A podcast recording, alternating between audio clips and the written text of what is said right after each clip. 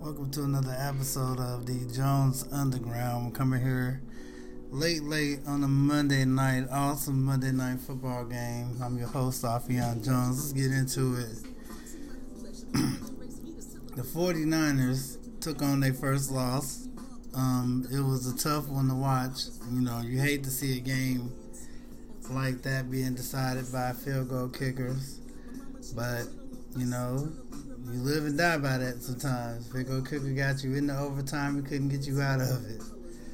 Um, it goes to also show that these quarterbacks, you're going to come up against some tight defenses. You're going to go up against some teams that are prepared. And the game of football is a team sport. Sometimes when your defenses are out here putting hits on people, they're making stops, and you got to go with that whole team effort. You got to go with the special teams, and special teams for the Seahawks, you know, came through. You know, ball was turned over. It was an ugly game as far as like execution, but just goes to show how good the defenses is, and it goes to show how these teams keep making plays. It's very seldom do you see uh, a, defense score a touchdown and that team still lose the game. But the Seahawks did that tonight. They still put a loss on the 49ers. And yeah, it was a long, hard fought. This, this game is a war. You're going to have players injured on both sides, overtime. Sweat, blood, tears went into that win, but the Seahawks pulled it out. Uh, Russell Wilson, get that man his due. Um, is like he one of the very few with the game on the line, fourth quarter. He's he's doing this thing, and there's not many quarterbacks in the league that's able to do what he do. In our um, next big thing watch, we got uh, our man Lamar Jackson followed up the loss that he put on the New England Patriots, and then he hung another one on the Cincinnati Bengals. Now, of course, it's the Bengals. But how many times do you see teams go up against a team that we all know they should beat and they don't beat them or they struggle? And there was no such thing. My man um, was in attack mode the whole time, and people just we marvel at this guy because it's like he is a I can't think of a way to describe him. It's like Colin Kaepernick if he had stayed in the league, you know if they'd have developed him more. And you look at Lamar Jackson, and he's making plays with his leg, which I hate that they run him as much as they do. I have to say it again. I do not like him running as often as he did. RG3 did that and got hurt. Colin Kaepernick got hurt. You do not want to have your prize, you know, the, the, the person that you building your team around at risk like that. But yeah, right now he's making plays and he's doing things. So I would say that, you know, the schedule that they have, if they could just beat Pittsburgh, which the way Pittsburgh been playing ain't easy, is not easy. it's not gonna be no. You're not just gonna walk in there and beat them, you know, or you're not gonna line up against them. They're gonna hurt you and play hard every time. So, but I'm looking at the Ravens to be a really good playoff team with Lamar Jackson quarterbacking them. I mean, between him and Deshaun Jackson, new hotness, you know. Uh, Patrick Mahomes came back this week and got a loss, but he really needs to look at his defense and somebody needs to really step up on that side of the ball to really put assets on the side of the ball that can make plays very too often you see them and they got a textbook on how to beat the Chiefs. It's called run the football, keep the defense on the field. Do not let Mahomes get too many touches. And they're getting beat by it, you know, because their defense can't get teams off the field. And the Chiefs, for their part, you know, they I know don't nobody ever come out here and say we want to be the reason we lost. But if you watching the games that they playing, the defense is giving up way too many points, way too, and it's a slow, painful death because it's like you letting teams drive the field on you, clock manage on you, and and you lose it because of it. So you know, hopefully they could right the ship in Kansas City and keep it moving from there. Surprisingly, the New Orleans Saints took a loss. Um, they did not score a touch. It was nine to it was nine to whatever. They got blown out. they got blown out by the Falcons, a team that's been losing every game close. And the Falcons decided to show up with some spirit and, and go in. And it looks just like the New Orleans Saints are still in their bye week. Being real, um, I watch the team. I really think that when they play up, they, it's a hard team to stop, especially with the way their defense was playing hot. And this week, it's like the Falcons look like the team that went to the Super Bowl a couple of years ago. So, you know, I know that coach is to look at the film, look at the tape, and see what they need to do to get it better. But it's just one of those things where you didn't expect it and it happened. It happened and it happened bad. Uh, Dallas Cowboys took a loss against the Minnesota Vikings, and another game where the Vikings jumped out to a lead. The Cowboys started slow, and they tried to get back into the game. And next thing you know, the Vikings got conservative, and they're playing conservative kind of won that game check down Charlie. Kirk Cousins wasn't really driving the ball deep like he normally would try. And the Cowboys got beat really by the running back. Catching balls out in the open and the screen game kind of destroyed them. And normally, a team that has the linebackers they have, screens shouldn't be beating you that way. Draws and teams that running the ball out of shotgun, if you got good linebackers, ain't no way that should be getting you.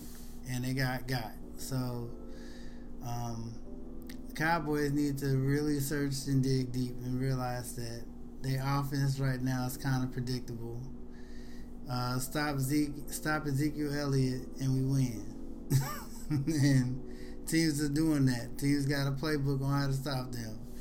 Stop the run, and man, and ball control the defense. And that's exactly how they getting them, you know. But it was still it was a good game. They just lost, just like the 49ers played a good game, but they lost. It happens. Um, moving forward to the NBA, um, I think the big deal they're talking about right now is load management. Now every team has a strategy for load managing their key players because they feel like a championship is is is the way to go. We're gonna save our team. We're gonna save our best players for the playoffs so that they fresh. Let me reiterate this: we got a whole year to play basketball. A whole year. You got these fans paying their money, and you got these. You know, is Russell Westbrook a team that I is, is, Michael Westbrook a player that I would go to Memphis to go see? Yeah, I would drive to Memphis and take in the Grizzlies game, six hours to go see him. That's what some people are doing just to find out a Kawhi Leonard, a Michael Westbrook, or one of these guys ain't playing. Like, come on now. Like, you don't understand the. I don't come here to see you sit in street clothes. We come to see you put your thing out there. You know, do your thing. And this, my main thing is let me decide that as good as I am at my job, I'm gonna sit this one out low managing. This part of the year don't matter. I'm saving myself for open enrollment when everybody trying to get new plans and stuff. Man, I get rolled up and fired so quick. and I understand it's different when you know you do a physical job for a living, even in the factory. Let me tell them, hey man, I'm gonna chill out during this early part of the year, and then with Christmas season and Thanksgiving hit back up, we start taking orders. Then I'm gonna make sure I don't miss no days. Then, no, it don't work like that. You, you come to work and have to bust your behind every day, you know. And that's my whole situation of.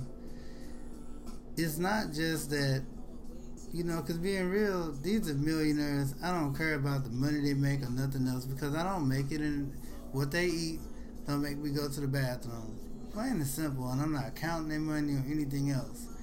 But we live in a straight up Instagram society to where the only thing people acting like they care about is somebody hosting a trophy at the end of the season. It ain't never gonna be like that. Kawhi Leonard, as much as they low managed him last year, he was still tired and he was still hurting when they was winning that championship. He still it was it, it was still a struggle for him to do that. The Warriors lost how many players that they gave rest to or let sit out and stuff like that, and they still lost Kevin Durant, and they still Boogie Cousins was still hurt when he was in there playing, and and your boy um, Klay Thompson still broke his damn near broke his knee, his knee snapped in half almost. ACL injury left and right. And that's what you got to understand that you can try to load manage all you can, but at the end of the day, if somebody's to get hurt, they're to get hurt. Basketball is a sport where you're putting a whole lot on your knees and legs, jumping and taking jump shots, and then trying to get back and play defense.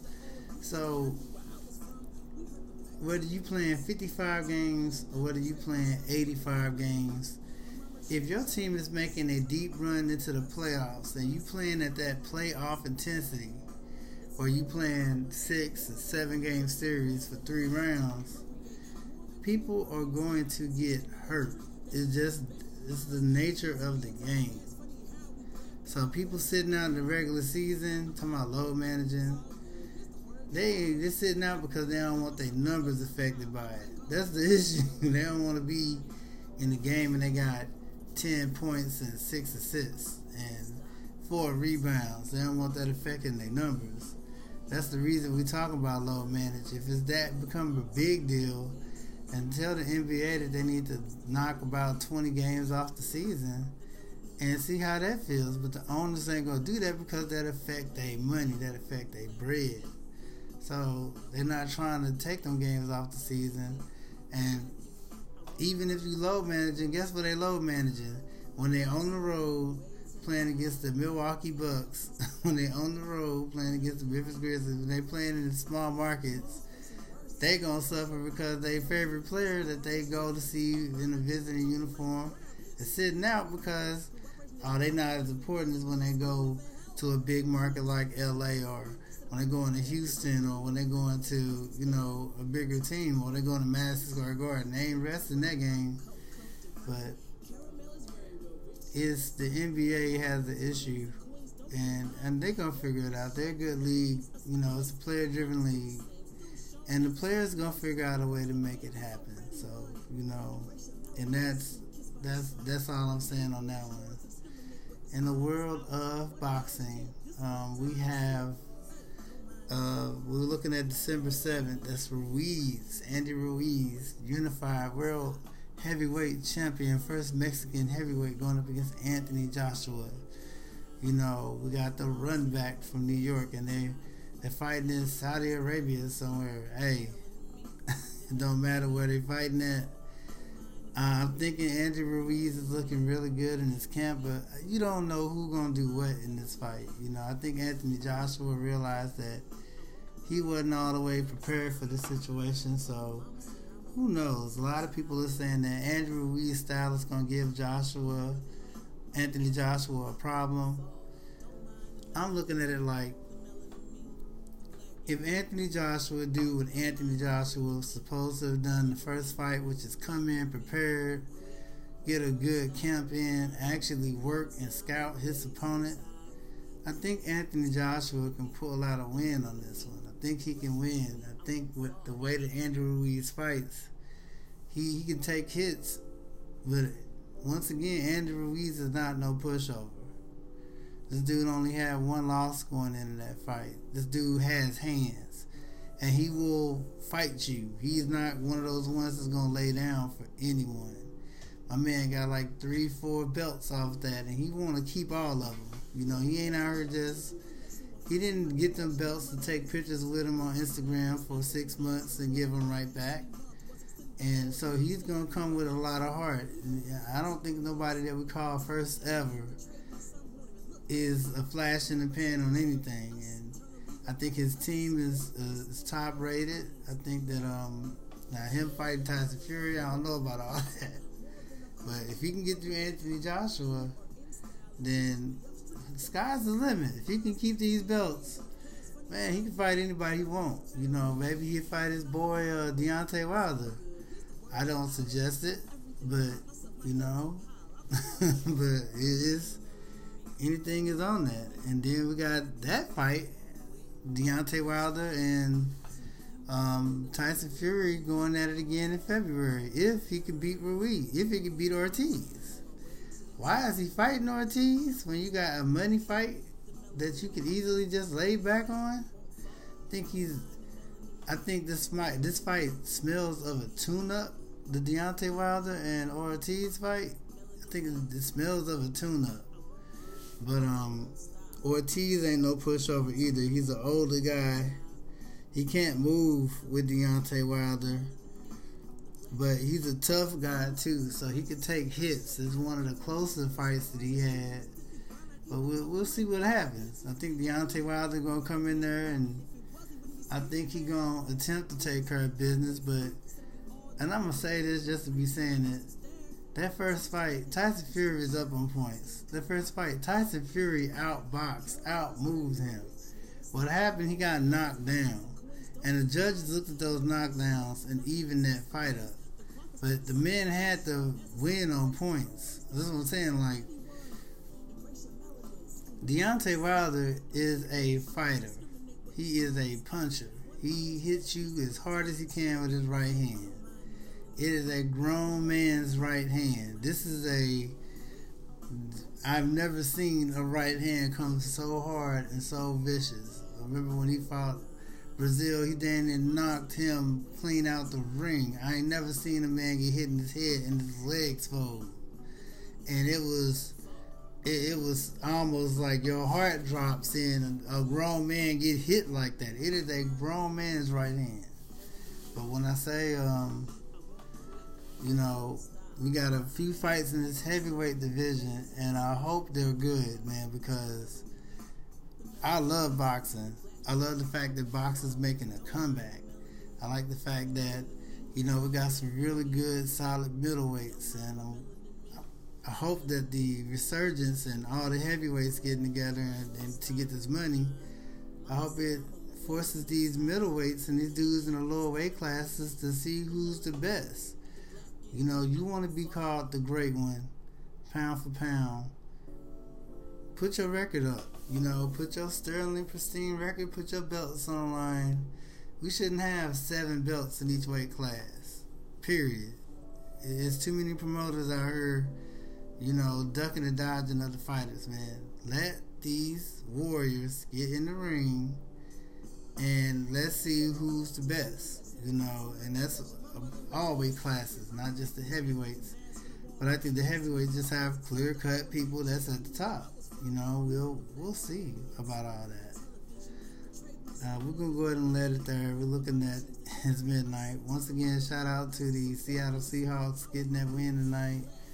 Um, uh, sorry about the San Francisco 49ers. Hey man, y'all fought hard. A lot. You're not gonna win them all. You know, and like I said, I've never really been a fan of the 49ers, but you know, I was, you know, I was impressed with the way their defense been playing. I was, you know, total team effort, you know, but the better team, you know, the, the Seahawks overcame a few things and got that win. So uh, we're giving a special um, shout out to a few people helping us get off. Um, shout out to the snow today. And even Thanksgiving, and we got snow all over the place in St. Louis. Traffic bad. Drive safe, people. Drive safe. Shout out to a few new listeners out there. I know y'all watching. Uh, follow no social media. Like I say, post, comment, subscribe. Uh, we did an episode about music business. Uh, we got a few people we're looking at on that, and open mics, and a few events we're holding for that. So um, just look forward to more announcements on that in the future because once again, um, this is a complete all around thing we're doing, not just one or two. So we just want to give a thank you for everybody for tuning in. And we'll see you again next Sunday. All right, bye bye.